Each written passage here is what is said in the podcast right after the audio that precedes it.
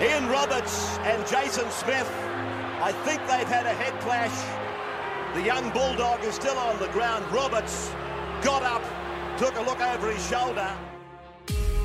Today, South's coach George Piggins claimed that Ian Roberts has not had not only signed with rival club Manly, but he tried to take other South Sydney youngsters with him. Brent Todd Hammond. What a great tackle from Roberts. Incredible hit. Ian Roberts has been on an amazing journey as a footballer, a gay activist, and a movie actor. Super defence from Oh, Roberts again. This time it's Coyne. He's trying to lift his side. You want to talk about some emotion here. Look out, Gary Coyne. Good night. Welcome back, Sam Thaiday here, and I am honoured to be the host of this podcast. We are human. We are human is a podcast that uh, I started to uh, be able to give a voice to, to people and, and also paint a human element to some of these uh, sporting elite superstars, uh, people that we put up on pedestals, uh, people who we look up to and admire, and just let everyone else out there know that we are human too. Uh, I am happy to have my next guest on to tell his story. Now, if they made a movie out of his story, you would not believe it was true. A real NRL hard man who played in the 80s and 90s uh, in a time where forwards dominated.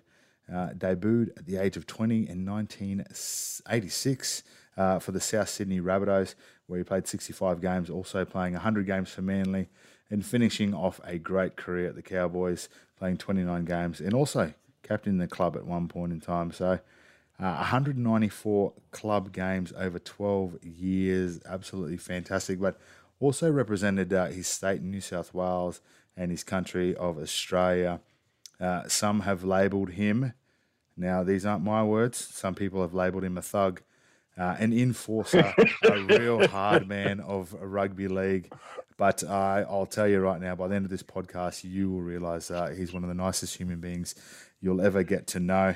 Uh, now he uses his time, his uh, his profile, and his voice to promote positive change in today's society. It is my pleasure to introduce Ian Roberts. Ian Roberts, mate, welcome. Sam, thank you, mate. That was quite the introduction. I don't know if I can live up to that. no, mate. Uh, there's, there's some fantastic things in there, like, uh, and, and, all of it uh, uh, is is absolutely true. You you came through a, a rugby league uh, era of of the big forwards, some real hard men through the 80s and 90s. So everything I said in that piece is absolutely the truth, mate. So uh, thank you very much for joining us.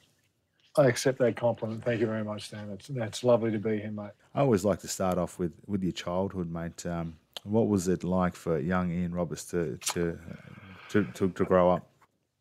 Um, mate, we um, my parents. Uh, I'm English. Uh, my my parents, uh, me, my older brother and older sister, were all ten pound poms. We came over from England in 1967. Um, uh, my mum and dad came from a, an area uh, in London, Battersea, which is now quite highbrow, but it, back then it was very, very working class, very uh, low so- social economic. Uh, it was very much a, a, working working class um, area. Um, they came over here. We lived, and you know, we they were just doing their. They initially came over just as a holiday. They thought they'd um, because the the original ten pound pom thing was if you came over for two years, they'd pay for you to go back. Yeah. Uh, if you wanted to, so they thought they were just going to come over for, for two years for a bit of a holiday. It was a, obviously a cheap holiday. They turned up um, originally in Western Australia, then they went to Wollongong and ended up in Sydney. Um, they, we stayed, we lived in the in the hostels for for a couple of years down at Matraville. Um, and then we lived in the housing commission, mate, right up until um, various housing commission estates right up in, around Sydney um, and in, in the eastern suburbs, predominantly in South Sydney area. Um, until I was about 17 when my parents bought a house for the, I think the, I think the house cost in Botany for for about fifty five thousand dollars, which was like monstrous money back then. Now, Like, and now um, you can't and- even and- you can't even breathe at a house for fifty five thousand in Botany. Mate, that's not even a deposit. You know, that, that, that- that's stamp duty. Yeah. Um, you know, uh, I also have a younger sister. She was born out here a couple of years after uh, we arrived. Um, I would say, mate, that education it wasn't valued as much in my in my family. My parents didn't have a great value for education. My dad was, and I'm not like my mum was a cleaner all her life, and my dad was a, like a process worker within, within a factory all his life. And that, I'm not running those jobs down, but that, that's just the, the background they come from. They came from. Proper working Um, class family. s- school was almost like um, a substitute, like child caring centre for my, for my mum and dad while they were at work. Someone to look, you know, someone, some place to, looked after the kids. Um, uh, my my sisters were always going to be like my sisters They were, they were always going to be secretaries or cleaners, and my brother and I were always going to be tradesmen of some sort. Yeah. Or or maybe um, uh, just a process line worker somewhere. You know, like there was never a great value. That was that was um, that was my parents' way. It's just the- the background they came from. Um, I started playing footy when I was like five because that's just what what you did. Yeah. What everyone did back then. It's just like went off with the neighbours. Dad ended up being one of the managers of the team. That type of scenario, you know, just ended up playing with schoolmates and neighbours. Um, kind of moved through the ranks. Um, I was kind of lucky. I was always kind of a little bit uh, had a, little bit bit of talent.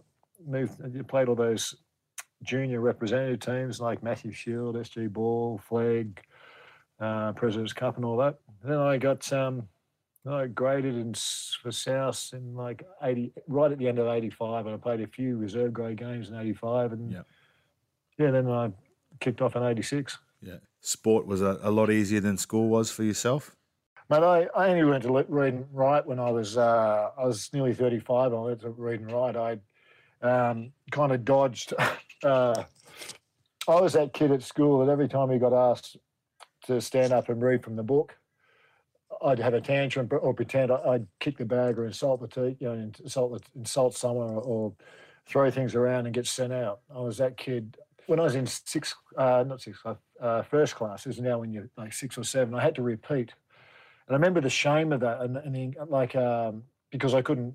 It wasn't really diagnosed um, until much later on. Like back then, I was a six-year-old who couldn't, couldn't like not couldn't only not read or or, or write. I couldn't even draw the word, draw the letters type thing. It was uh, like, um, but I was always kind of good with numbers. But I always felt, sh- I remember that shame of like being uh, standing there with my parents and the teacher just saying, "Oh, Ian's going to repeat," and my mum and dad were fine. They it didn't really bother them, but all my all my mates then went ahead of me. You know? So I was always a year when I repeated that year. I was always a year older than, than most of the people in, in my class from then on, and I always felt a real shame about that. Yeah, Like I've carried that shame all my life. I, mean, I carried that all my life. It's just like, yeah, that more than anything else, like really affected me as a kid. That just that, uh, always it sounds weird, Sam, but feeling dumb, yeah. when- no, like- no, no. feeling dumb. Like when like having to write things out, people just take for granted, like you just take this down, Ian. Would you? Like, I need you to just just take these notes, or Ian, can you uh, just just can you just read what's in the, on the page, like doing like stuff like that. I always used to, and that sense of feeling. I, I can't explain any other way. I have to use the word dumb, like to, just dumb and almost a little bit pathetic. Mate, I, I, I know exactly where you're coming from because for me it was at school if, if it was my turn to get up in front of the class and read something, it was tell a joke, do something silly. So then I was always the class clown, and then I got kicked out for those reasons. So Yeah. Um, I, I understand where you're coming from big time. And for me, I, I think because I shone so much with my sporting talents, I was kind of given a little bit more leeway and I was kind of helped out a little bit more by my teachers and kind of passed on to the next one and it'll be someone else's problem. Um, you know, I look back at it now and, and think that, you know, maybe if I did get a little bit more help and, um, you know, maybe, you know, things might have been different, but they were lessons learned for me uh, as hard as they were. And I, I definitely felt that same shame and that same feeling of, like going home with homework and then crying to mum Oh. and dad, going, "I don't know how to do this. I don't even understand what it is." And then mum and dad not understanding what it was too because they hadn't sat in the class that day and learnt what we were learning. So I'm, man, I wasn't diagnosed with dyslexia until like my, my late twenties. You know, like dyslexia when it, when I was growing up wasn't, you know, wasn't a condition that, that was spoken about, and if it was, no one had ever heard of it. It was just a learning. I mean, they, they weren't even calling it learning disabilities back then. You know, kind of weird because my my partner, who I've been with Dan like 15 years now, he's a school teacher and he teaches anywhere from um, K to year six. Um, being with Dan. Uh, that's that's kind of weird. He he's one one of the real main influences of me learning how to read and write again. Like particularly, uh, only only through the processes that he goes through. You know, when he teaches, it, it's been really beneficial to me. Like, um, yeah, I, like but like I said, mate, there was there wasn't a diagnosis. I'm now talking about in- when I was six years old. That was 1971 yeah, yeah, they weren't ta- talking about kids having learning disabilities or dyslexia. You're either incapable or you weren't. You know. yeah, Yeah. yeah. I know it, we are a lot more educated on those things now, and and Yeah. you know sometimes it makes it easier to to know exactly what it is and, and have a label to it. So yeah, I, I know where you're coming from there. Now, uh, rugby league for yourself as a young kid. Did you know that you were talented? Oh, I don't know, Sam. It's one of those things, Sam. I mean, You just yeah, I played was pretty. fun. Good. Yeah. it was pretty good. You know, like I mean, like it's one of those things where when you when you win best and fairest awards, that's kind of a root, like kind of a a normal thing. But I, um, I will say, my my dad was always not big on awards and that type of thing. You know, so it's like it. It never you could it, it could never have gone to your head you know like it was it was never going to go like it was just um uh, as long as you have a go and you're doing your best, that, that was that was always enough for my. That was always a thing. My my you know they, my parents kind of based their whole uh, uh, uh, parenting around that. Just as long as you do your best and give it your best shot, that's always good enough. Yeah. Um, you know, I was always pretty small as a kid too. I played halfback and lock mostly up until I, you know until my my my, my 15, until I was about 15, 16. Yeah. Um, and then I kind of, you know, went through the change of life and shot up. Um, then just gr- kind of graduated and um, And grew into from second row, second row to front row. Yeah, Yeah. yeah. Now uh, you uh, debut at the age of 20 uh, for South Sydney. Now growing up in the South Sydney area, getting the chance, to opportunity to play for South Sydney, how was that for you? Oh, daunting, mate. It was t- terrifying. So Like, more- I was- do you think there was was more pressure? it was terrifying, mate. Like I, I was just like twenty year old kid playing against like m- one of my heroes was Craig Young, like who used to be a, like quite a superstar in front row, and that was my first game against St George, and I was like packing down against him. I just remember this whole sense of like this is Craig Young, and then Yeah, we do I had this tackle him or do I get where- his autograph? Oh, yeah, yeah, exactly. It's exactly. right. It's almost like, oh, I- like, um, I mean, later that year, I was over in Wigan, like, and I was playing against Les Boyd, who was another one of my superstars. And I like, but I remember being Les Boyd and thinking, what do I do? I mean, I can't hit Les Boyd. You know what I mean? Like, was, it was, you know, was that, I'm like, this is this like this super this superhero, my idol. Just like, it was one of those. The Craig Young thing was the same as well, but um, it was daunting, man. I was playing alongside blokes like um, uh, David Boyle, Hookie. Um, I used to call him Hooky because his nose used, nose used to point in every direction. It was broken. Yeah. He's that badly broken. Les Davidson, Mario Fenech, like Wayne Chisholm. Um, yeah, it was a pretty hard, uh, yeah, hard case uh, pack that I was playing with. Um, and, and George Piggins was uh, was our coach. Was, was and also played with Gus Gould. But Gus was in that same team that year. That was his last year playing. yeah. So you spent a few years at South Sydney and then you, you head over to, to Manly and you were one of the kind of early trendsetters of, of jumping jumping ship for, to chase a bit of money. You, you know saw it as a business opportunity and you, you went for a little bit more money uh, over to over to Manly. Yeah, you didn't do that, mate. You didn't do that to South. It wasn't. Yeah. It wasn't a done thing back then. It was, it was quite con- controversial at the time. Um, which I understand. That was that was that was the way of the world back then, mate. Like loyalty meant everything. You know, it wasn't about the paycheck. I mean, you got to remember, Sam, too, that at this point, I mean, I was working as an electrician, and every, every, everyone was still working like Yeah. nine to five, or you know, or uh, in a trade, you know, seven to three. Mate, we used to train at five thirty at night, so everyone could get home from work, have a bite, then go to training. Was that like so? It, it isn't like it like it is you know, now. it has become and, and, and, and the progress. So, um, you know, back then, I, you know, back, I mean, when I first started uh, at South, Sam, my I took home um, it was about twelve thousand dollars, and I thought that was like monstrous money. Yeah. That's just back in '86, you know. I mean, so I'm just giving you like, and and I, mate, my my the way I think about what, what a player's worth, a player's worth what- i- i- worth is what anyone's willing to pay. Yeah. You know, what I mean, like if someone's willing to pay, he's obviously worth it to them. You know, like regardless. So when people criticise any form of sport, you know, of, of what people are earning, I said that I, I don't believe any people have a right to do that. So the opportunity came to go to, to Manly, and it like it it simply dwarfed what I was the money wise. It, you know, it was it was nearly four or five times what I was earning at South. It was to have knocked it back would have been ridiculous.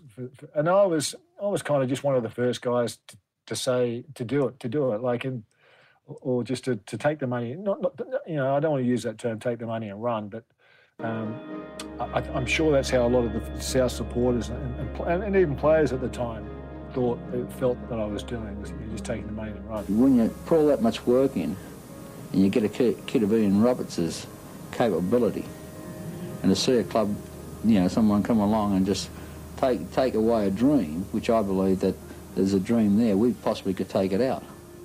Um, but I, one of the other reasons I, I went to Manly too was that, that Graham Lowe was had just um, signed on at Manly in 1990, and I'd trained with I'd been with Graham at Wigan in in uh, '86, and um, had a wonderful time uh, uh, with Lowe as, as the coach. Yeah. So you were at uh, Manly from uh, 1990 to actually 1996, but you sat out the year in '96.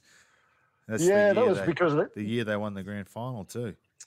Yeah, mate, that was um, that was because in in '95, uh, uh, well, after '94, after the tour, we come back. We were on the Kangaroo tour in '94. We come back, and that's when the whole Super League uh, News Limited thing blew up, and uh, and I signed for. Um, I, I ended up signing for for uh, for Super League, but I was still open. I was still absolutely going to honour my NRL, my sorry, then it was then ARL, ARL, yeah. uh, ARL contract, which didn't expire till the end of '86. But in in '95, I had a super year. We ended up losing the grand final actually to uh, to the to Canterbury, the Bulldogs. Uh, but um, I'd had a super year, and as we were leading into half, no, it was about round six or seven. The ARL said any Super League aligned player had made this announcement. Any Super League aligned players were not going to be able to represent New South Wales, Queensland, or Australia. Yeah. I- didn't think they'd follow through with that, but they followed. They did follow through with that because none of us was anyone who was Super League aligned weren't uh, selected to play any of the state of origins and henceforth Australia. So at the end of that, after we lost the grand final, there was a there was a bit of a mini tour. Uh, we were going over to England to play the World Cup, uh, but none of the Super League players got picked. So I, I didn't pick. So I, the the, uh, the reason I didn't play in in '96 is because I just felt like that the ARL had dishonoured my contract. You know, I had full intentions of playing and obligating what I signed originally, and that I should have been eligible to play. So I actually sat the year out in protest. I mean, I think Gorden Tallis did as well, mate. Yeah. Um, Gordy did as well. I never won a premiership, and I, you know, I possibly could have won one that year, but I, it's one of those situations. Sometimes, um, you know, I, I, I still felt like I'd done the right thing. Like I absolutely felt validated in my decision to stand down from from playing um, because I, I I just felt that I, you know, what the ARL had done was unjustified, and and uh, yeah, it, it, it definitely was in the good spirit spirit of the contract I signed. And you uh, you head up to after your time at uh, Manly, you head up to Townsville and you're part of the Cowboys. How was that I- uh, move? I you, love mate? I love Townsville. I can't tell you, Sammy. I fell in love with Townsville. I mean, I, I mean, um, there was a bit, there was a bit of pushback because it was. I mean, uh, Tim Sheens made me club captain when I got up there, right? Yeah. And like that was, I mean, it was, it was wonderful for me. It was like honestly su- su- such a like a privilege and uh, an honour, and uh, like I, you know, it was quite humbling. But also, we're also talking about Sam uh, at a time, Sam, when I was like publicly out as a gay man. This, no, even though within the club, because I had a good re- relationship with, with, with all the players, and I like to think all the staff and, and uh, all the coaching, I like, um, it wasn't really news that, that, that, that Tim chose me because was it was either me or, or Steve Walters or, or uh, Johnny Lomax probably. Like Tim chose me, so because it, that was a, a, valid and I deserve it was valid and I, and I deserved it. It was huge news outside of the club because it was the first like this is a gay man who'd been chosen as club captain to this this elite professional team sport. It was like worldwide news. It was kind of blue like it kind of, I mean, there wasn't the internet back there, but it kind of blew up the internet, if you know what I mean. It was almost like a crazy, crazy time, but it was wonderful, mate. It was, I loved Townsville. I mean, I, they so embraced me that I, I fell in love with, with, with the, the people up there, with, with the pace of life, you know. There you go, and you're all right. Blood, bloody dry, eh? I mean, I love it, mate. I love it. It was just a wonderful, wonderful experience for me, mate. I remember sitting on the hill as a as a young kid. I don't. I'm unsure whether. Oh, it was, really? Whether it was Stockland Stadium back then or Dairy Farmer Yeah. Stadium. Stock, Stockland, yeah, Stockland and, Dairy mate, Farmers, I- yes, absolutely. I, sat under the post uh, nearly every game uh, and uh, cheered on the Cowboys and at the brothers' end. So yeah, I, right, okay, wonderful, yeah. I saw you. I saw you roll around, mate. Just going to hit the rewind button a little bit here and, and, and go back. You touched on it there a little bit, but um, uh, in 1994, you, you came out publicly and um, and let the let the world know that uh, you ident- identify as a gay man. How was that for you?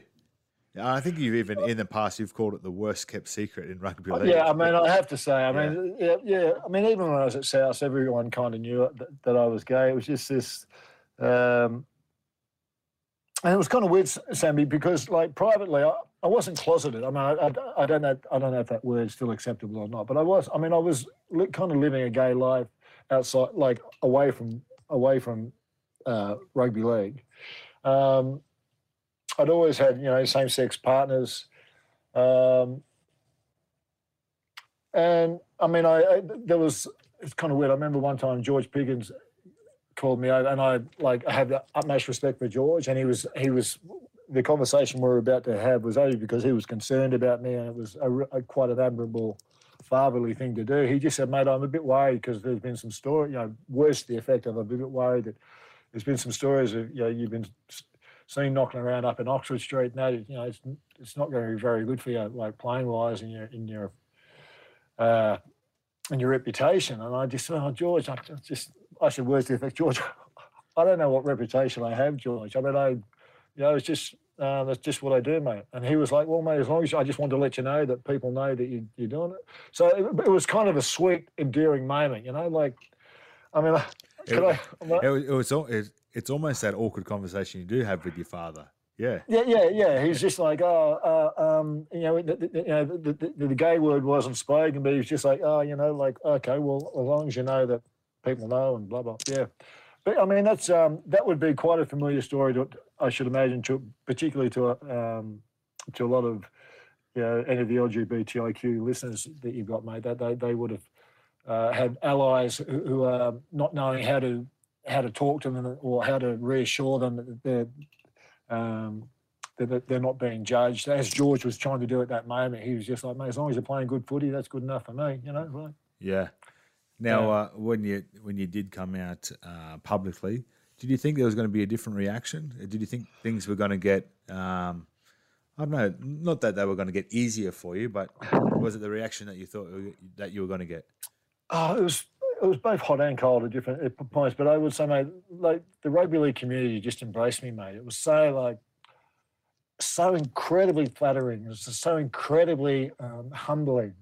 Uh, and I'm not saying there weren't the naysayers. Were there were, mate. There were, but they were far like they were very few and far between as compared to, to the overwhelming support of like love and affection and, and um, admiration that, that was uh, that flowed my way, mate. It was it was wonderful. Like, yeah, it was just uh, yeah, it was just an incredible experience. I I don't know what I expected when I I just know that when I came out, I just remember going on the '94 tour, and I just remember before I left, just thinking I'm going on this tour as a gay man. I'm not going to pretend. that- And everyone on that tour instantly knew that because uh, my, my then partner came over on tour, and I have this wonderful story, mate. Um, you, you know what the rules are when you're on tour and that, you know, like partners, wives and girlfriends aren't allowed to stay with you in the hotel Different hotel. whatever. I do remember. I, I remember getting this phone call off off Bose.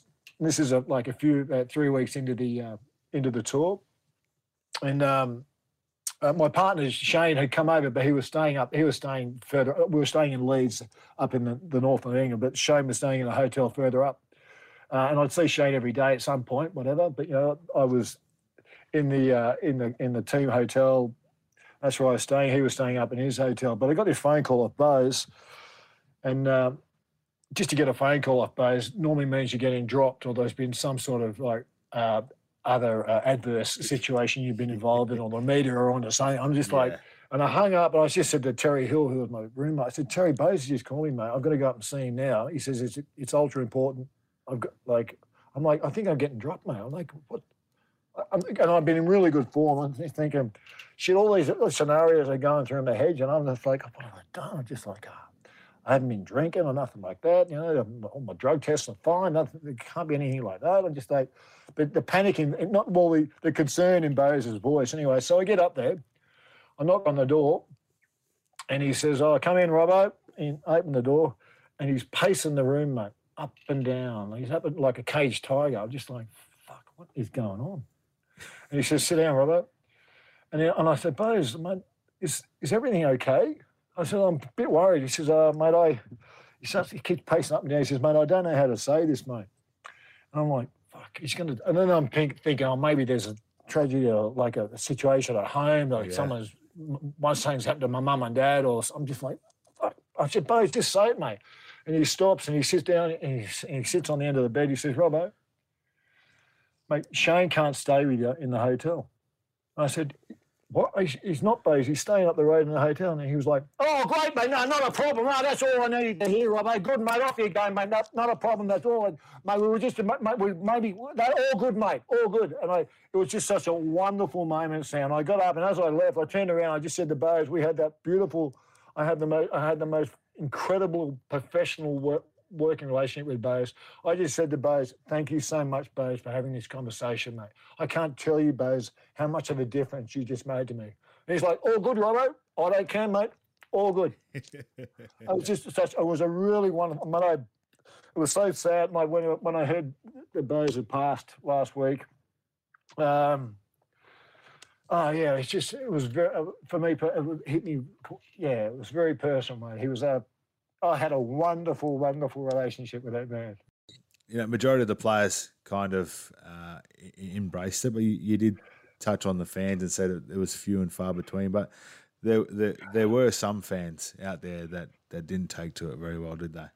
Oh, absolutely, mate. Absolutely. I mean, I got, um, I had, uh, particularly when I was in public a couple of times, I, uh, you know, like, uh, but uh, but what I'm about to say, Sam, I would say is not unfamiliar to any LGBTIQ person. I mean, I, we all face, you know, a great deal of us, unfortunately, have to face quite um, confronting um, uh, situations, both verbally and physically, in the public. Uh, and that, that absolutely happened to me. I, I think, mate, when I came out, you, you instantly have a bit of a target on your back as well because you're openly gay, and it's just like, you know, there's still that.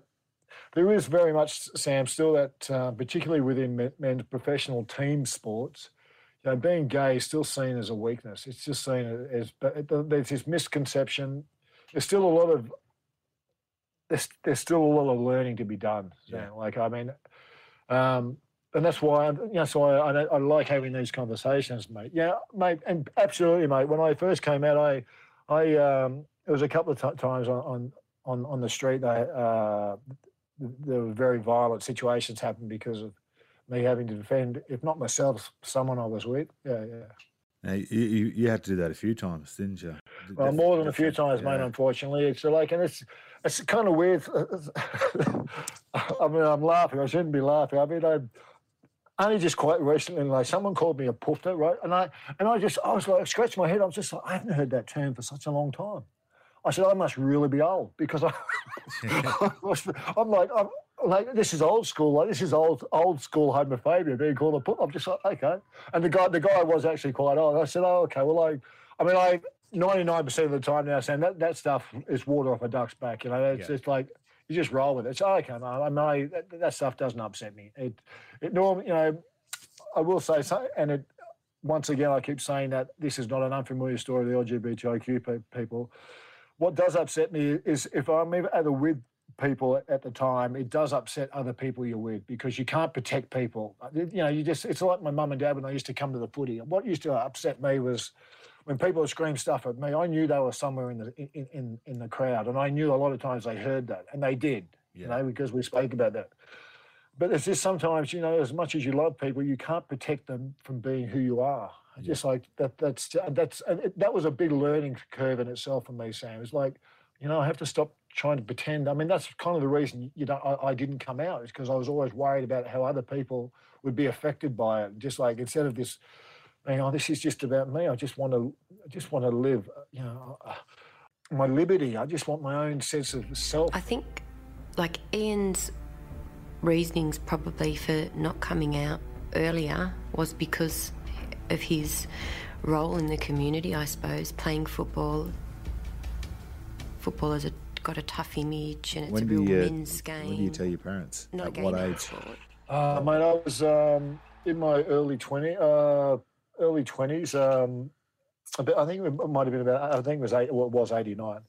Um, I was about 23, 24. Now, yeah, I, I came out. It was an awful way to have to come out. I mean, you know, I don't know how people are going to perceive this story as being inspiration or inspirational or tragic, but I can promise you, Sam, that there are thousands more stories out there, more inspirational, a thousand times more inspirational, and a thousand times, let me tell you, more tragic. Um, my mum used to work at Qantas. This is how this is the situation. I was playing for South at the time. Um, my mum used to work at Qantas, and I was having a, I was I was in really good form. I was, I was and there was a big there was an article on me in the paper this particular day about a chance of being picked for Origin.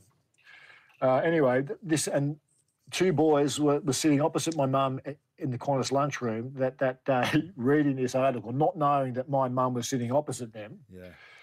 And one of the boys, I mean, I I don't know if I'm allowed to use some language, but I mean, you, you can cut this out. I've got to say it the way it was said because this is how this this one boy said to another, and I, I hate yeah. Oh, that's Ian Roberts. He got caught sucking some guy off in Oxford Street.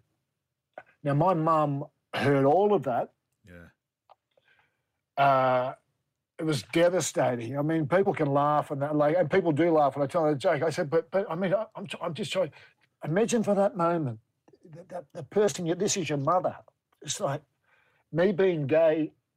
It's hard to say, that, and that's what I'm saying about you can't protect people. I mean, Yeah. like you know, you can't protect people you love. Like sometimes you just have to accept who you are, and so do they. Anyway, so my mum obviously, my mum had to leave. She, she had to get leave work there and went home. I got a phone call from my dad later. You know, boy, you need to come round and, and talk to us. I got in. I, I got. I went round there and uh, after I got home from training, I went home, got the phone call from dad. Then I went to my mum and dad's. Um, I thought someone had died. My mum was in tears. My dad was like in tears, not knowing how to say it. And he just said, "Look." We sat down. I was, oh, just tell me, Dad, what's happened? Blah, blah. He said, "Oh, your mother said something at work, blah blah blah, and we just want to hear you say you're not gay, and that's good enough for us." And I was like, "Oh, just that moment. I mean, every, and every LGBTIQ person knows the moment I'm talking about now. That moment's like, no, I don't know, I can't. This is no." And I remember looking at the TV. I was like getting sucked into the TV type situation, and thinking, "No, I don't want this anymore, Dad. I'm gay," you know. And I was like, it was this hilarious moment. like I look back now, it's hilarious. My dad's like, "But you play front row." I was like, "What?" I mean, how, I'm like, how did you even go there? Like that was like this Yeah. this this this uppercut. It was like, where? How did you even get to that?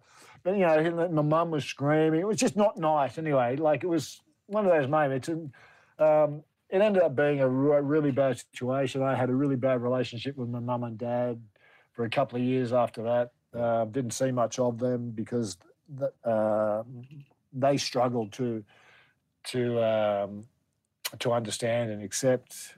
Uh, yeah, um, but you know that's as I, I, I've, I've- I've said it three or four times now, mate. You know, it's not an unfamiliar story for anyone in the LGBTIQ. Yeah, and, and and around that time too, there was a, a huge stigma around the gay community and, and AIDS, HIV, mate. HIV and AIDS. Yeah, AIDS was AIDS was massive at that point in time. Oh, it was huge, man. I mean, I, I, you know, like uh, when I was 16 was that was that 1981, mate. That's when the you know like the first HIV uh, case was diagnosed here here in Australia. That's when that's when the AIDS epidemic started. I mean, I I, I you know, me becoming sexually mature and be, and, and becoming um, active in the community as uh, as a gay man. That was right at the start of that. I mean, I'm I'm so fortunate, Sam, that that, that I um, that I didn't contract the virus. I mean, I was, you know, I was, I was quite, um, uh, you know, I, I was very, I was very, I was very sexual, uh, uh, you know, from, from my late teens and and and particularly early early twenties. And it wasn't until I was about 21,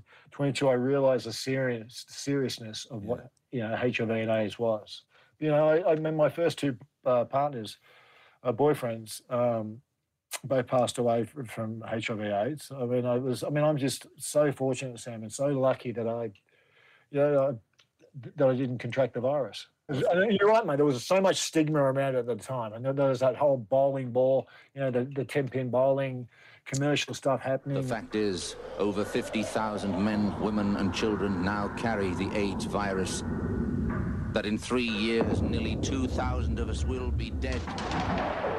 um, and it was uh, like, you know, AIDS was uh, it was, you know, I mean, internationally, it's it's cool. Like at the mo- uh, the numbers are still uh, incredible. Like it's it's still it's still an epidemic. Yeah, I lost Uh, a lot of AIDS. friends, Sam. I um, but not just to AIDS too, to to you know, to suicide as well. Oh, absolutely, mate. Yeah, um, uh, yeah, and I've, it- it's, I, I, yeah, the suicide has. This is not, you know, I don't like to keep saying that. This is not an unfamiliar story. The LGBTIQ people. What I'm saying now, yeah, I've lost.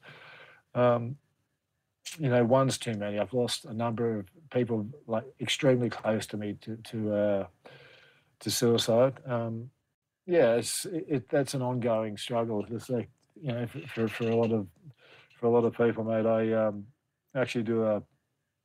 Uh, I just recently um, done a course for for Lifeline in as an emergency counsellor.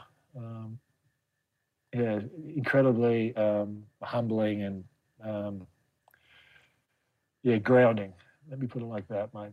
Uh, yeah, we, we still have a lot of work to do socially and, and, uh, as a community. I mean, eight people a day take their life, you know, in Australia. I mean, if we were losing eight people a day, you know, uh, to COVID, yeah, and I'm not, I'm not going to make it. I'm not going to stand here and start, you know, rabbiting on about it, mate. It, it is, it's, it's, it's, it's an epi- It's still an epidemic at the moment. I said it in the opener. You you were viewed uh, as uh, angry, a- an aggressive player, an enforcer.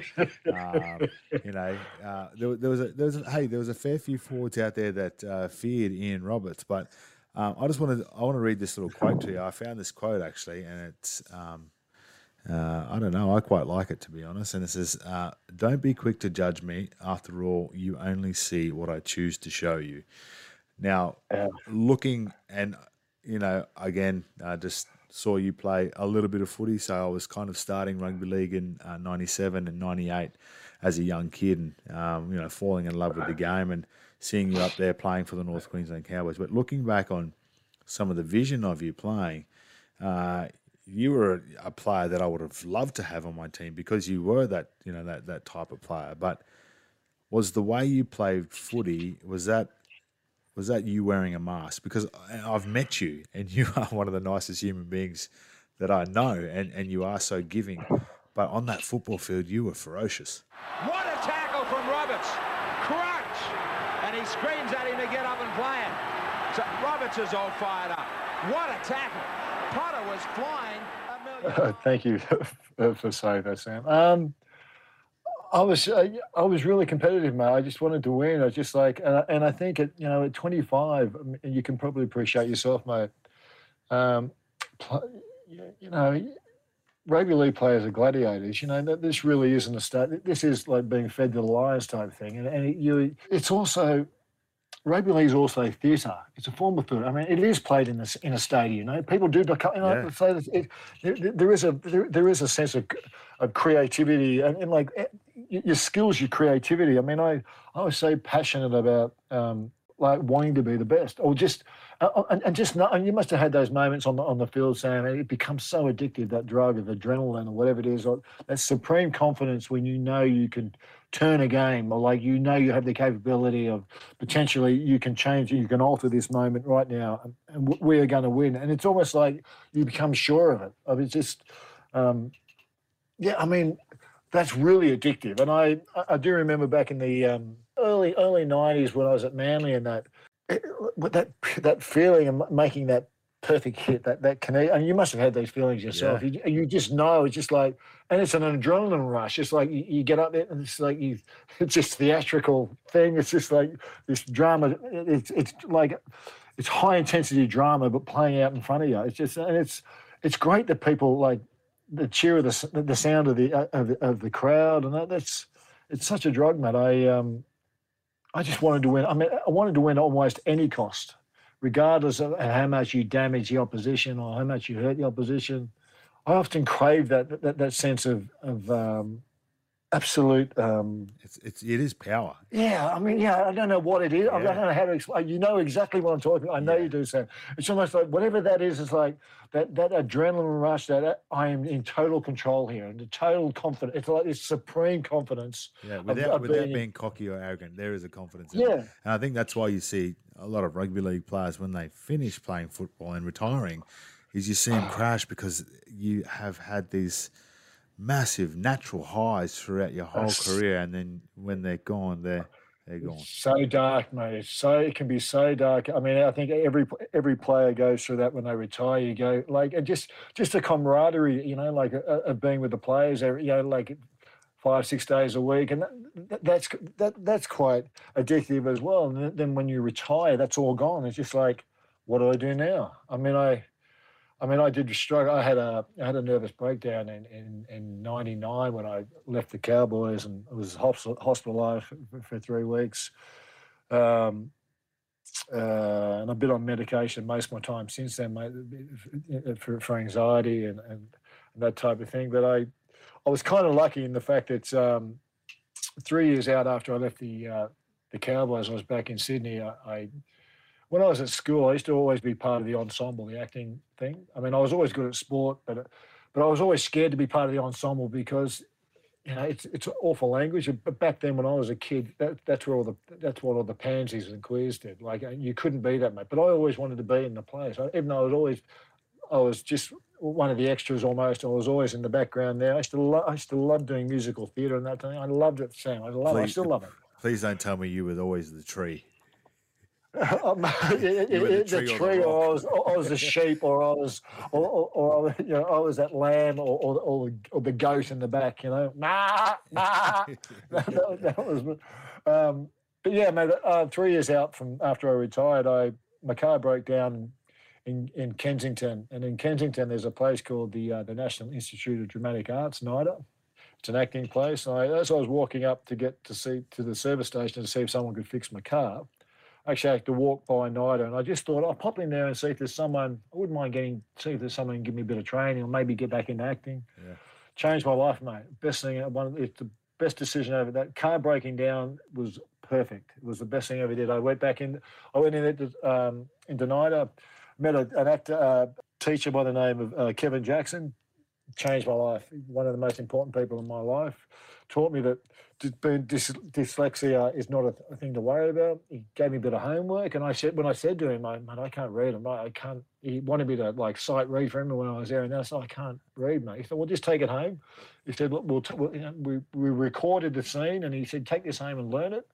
Um, and I, he was like so unfazed about me not being able to read. He was, I was like, oh. Then the next day I went back and, and I'd learned, you know, through playing, I'd learned it. And then he was like, oh no, loads. He was the first person that hadn't made a thing of me not being able to read and write. Like it was the most empowering, one of the most empowering moments in my life. Just saying, I'm not, he's he was really not making any fuss at all. He's like he's so not.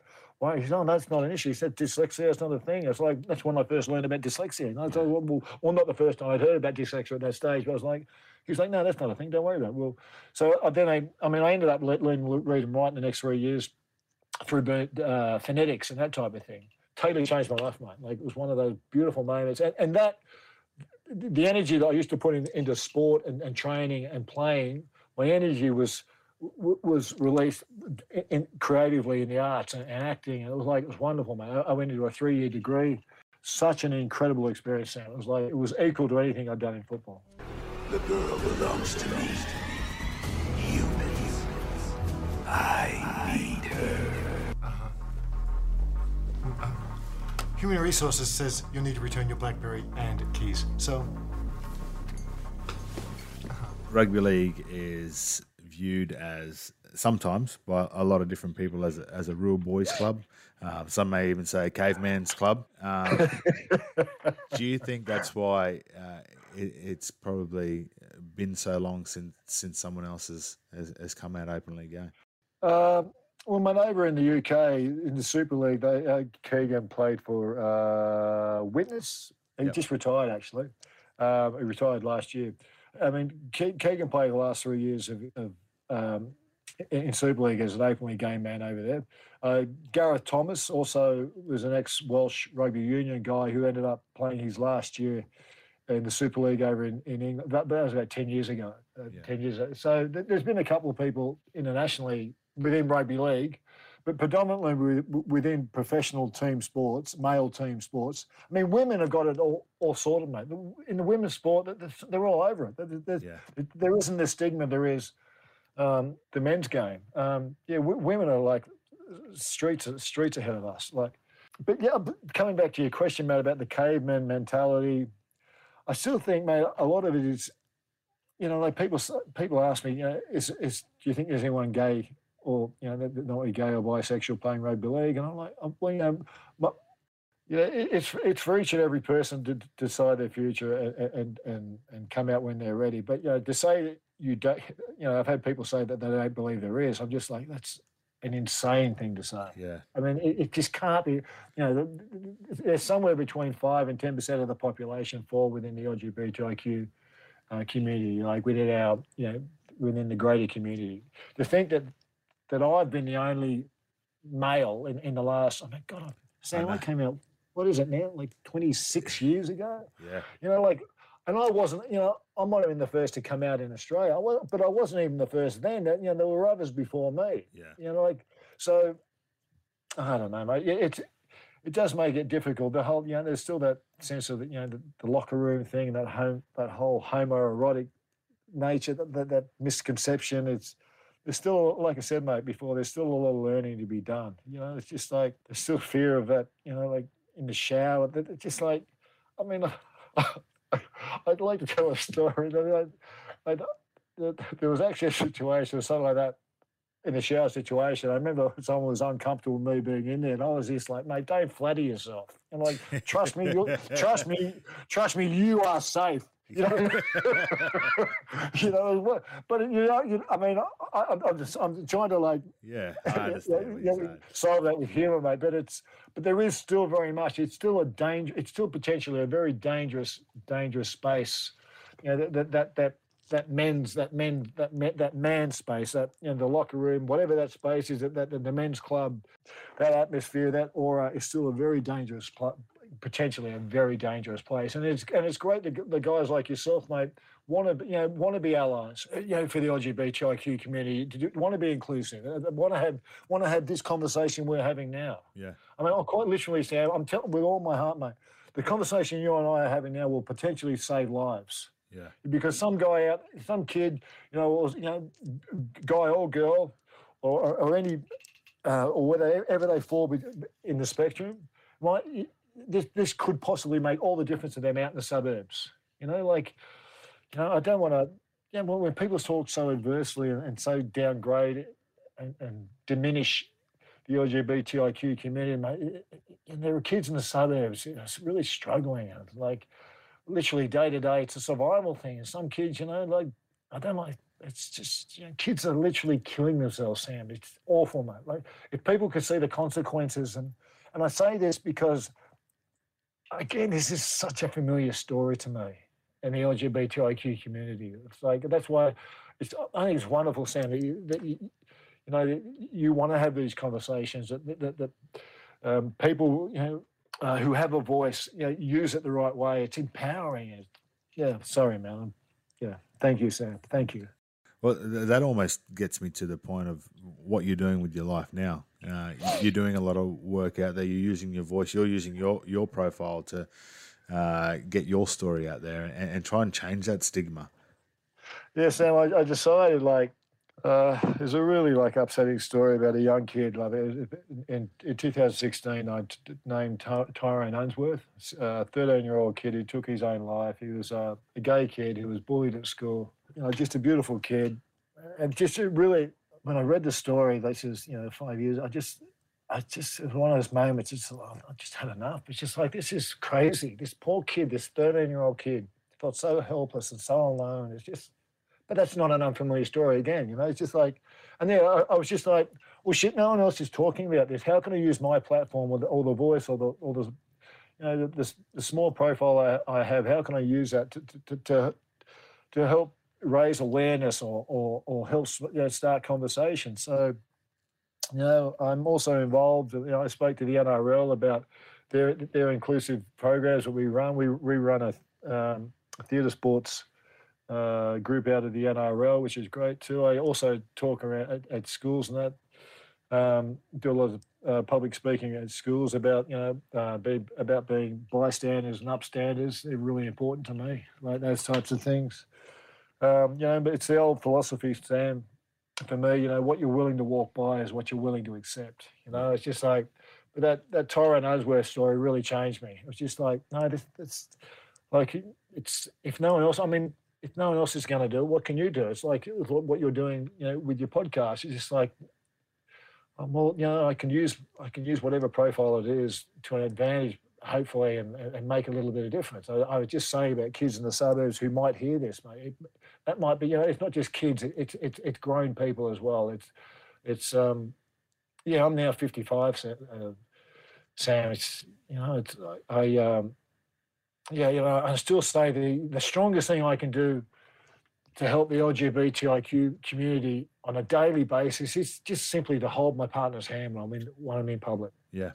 You know, I mean, I, I, no, say, I do it because simple. I love him. I mean, I absolutely do it because I love him. But, but you, you got, you know, what you can't be what you don't see. You got to, you got. That this is the way to normalize things. And I know, I, but and you know, unfortunately, a lot of people, a lot of couples in my community, LGBTIQ community, still don't feel safe to do that because of there's still a, there's still abuse, you know, there's still verbal abuse, which isn't uncommon, and, and, also use of language, mate. There's there's a lot of demeaning language that we throw, you know, words like gay and that, that get used on just like as a casual insult or as a, you know, oh, that's so gay or whatever. It's just, that's so demeaning. It's just so like it's creating barriers. It's creating um, you know, d- division yeah. uh, between us. Yeah, it's coming from a level of uneducation at the end of the day. Yeah, yeah, and that's all it is, man. I mean, just like it's just you know, we can all we yeah, it's all good. We can all learn. We can all learn. You know, like uh, I'm still learning now, mate. Like I mean, I'm you know.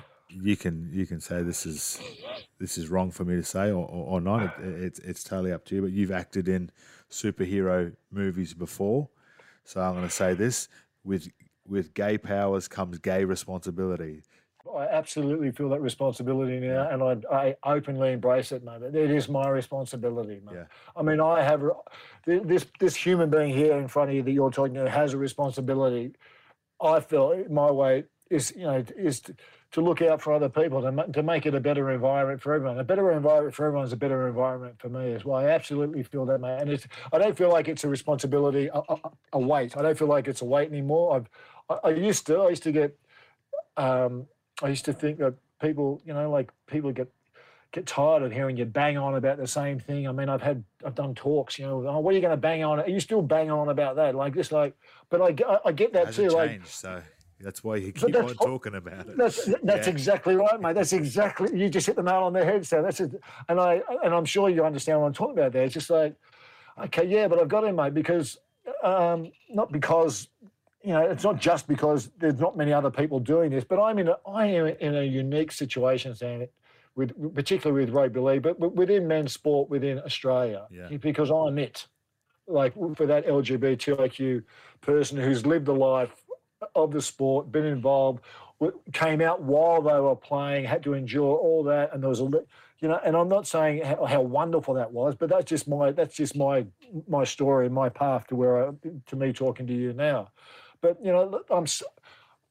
We said before, 26 years ago, I came out. I didn't think 26 years ago when I first came out. I thought, oh, this will just, you know, there won't be a flood of people. It might make it a little bit easier, or not just. I should imagine, you know, there'll be there'll be a trickle. I didn't think 26 years down the track, there's like literally a zip. I'm just like, that, that, that, that in itself, you know, demonstrates that there's still a huge, huge issue. There's still a huge problem because, uh, and we spoke about this already.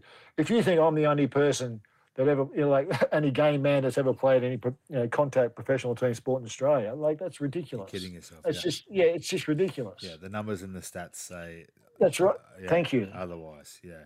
So, well, in, in saying that and touching on that, and and absolutely, I do not want you to name any person or, or throw anyone under the bus because at the end of the day, that's their journey, and and it's their- has anyone personally contacted you, even just to have a conversation within the the the male dominated sports?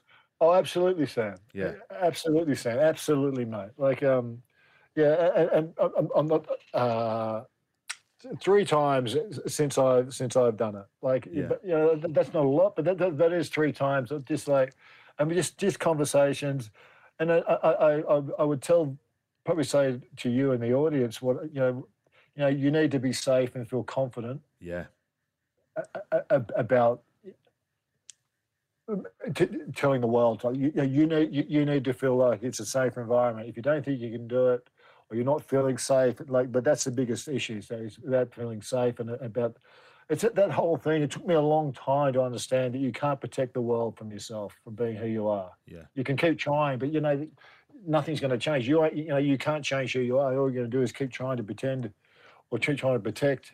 And it wears you down. It's, i found it just too exhausting. I mean um, but yeah, I mean, I definitely have had that conversation, and it's um, you know it's up to each and every person in their own time. It's you know I, I don't believe in outing, but I, I think that's like ghastly when, when people out people or th- think it's um, that somehow that's just.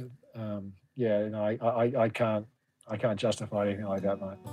Thank you very much for uh, for joining me. Thank you very much for, for sharing your story.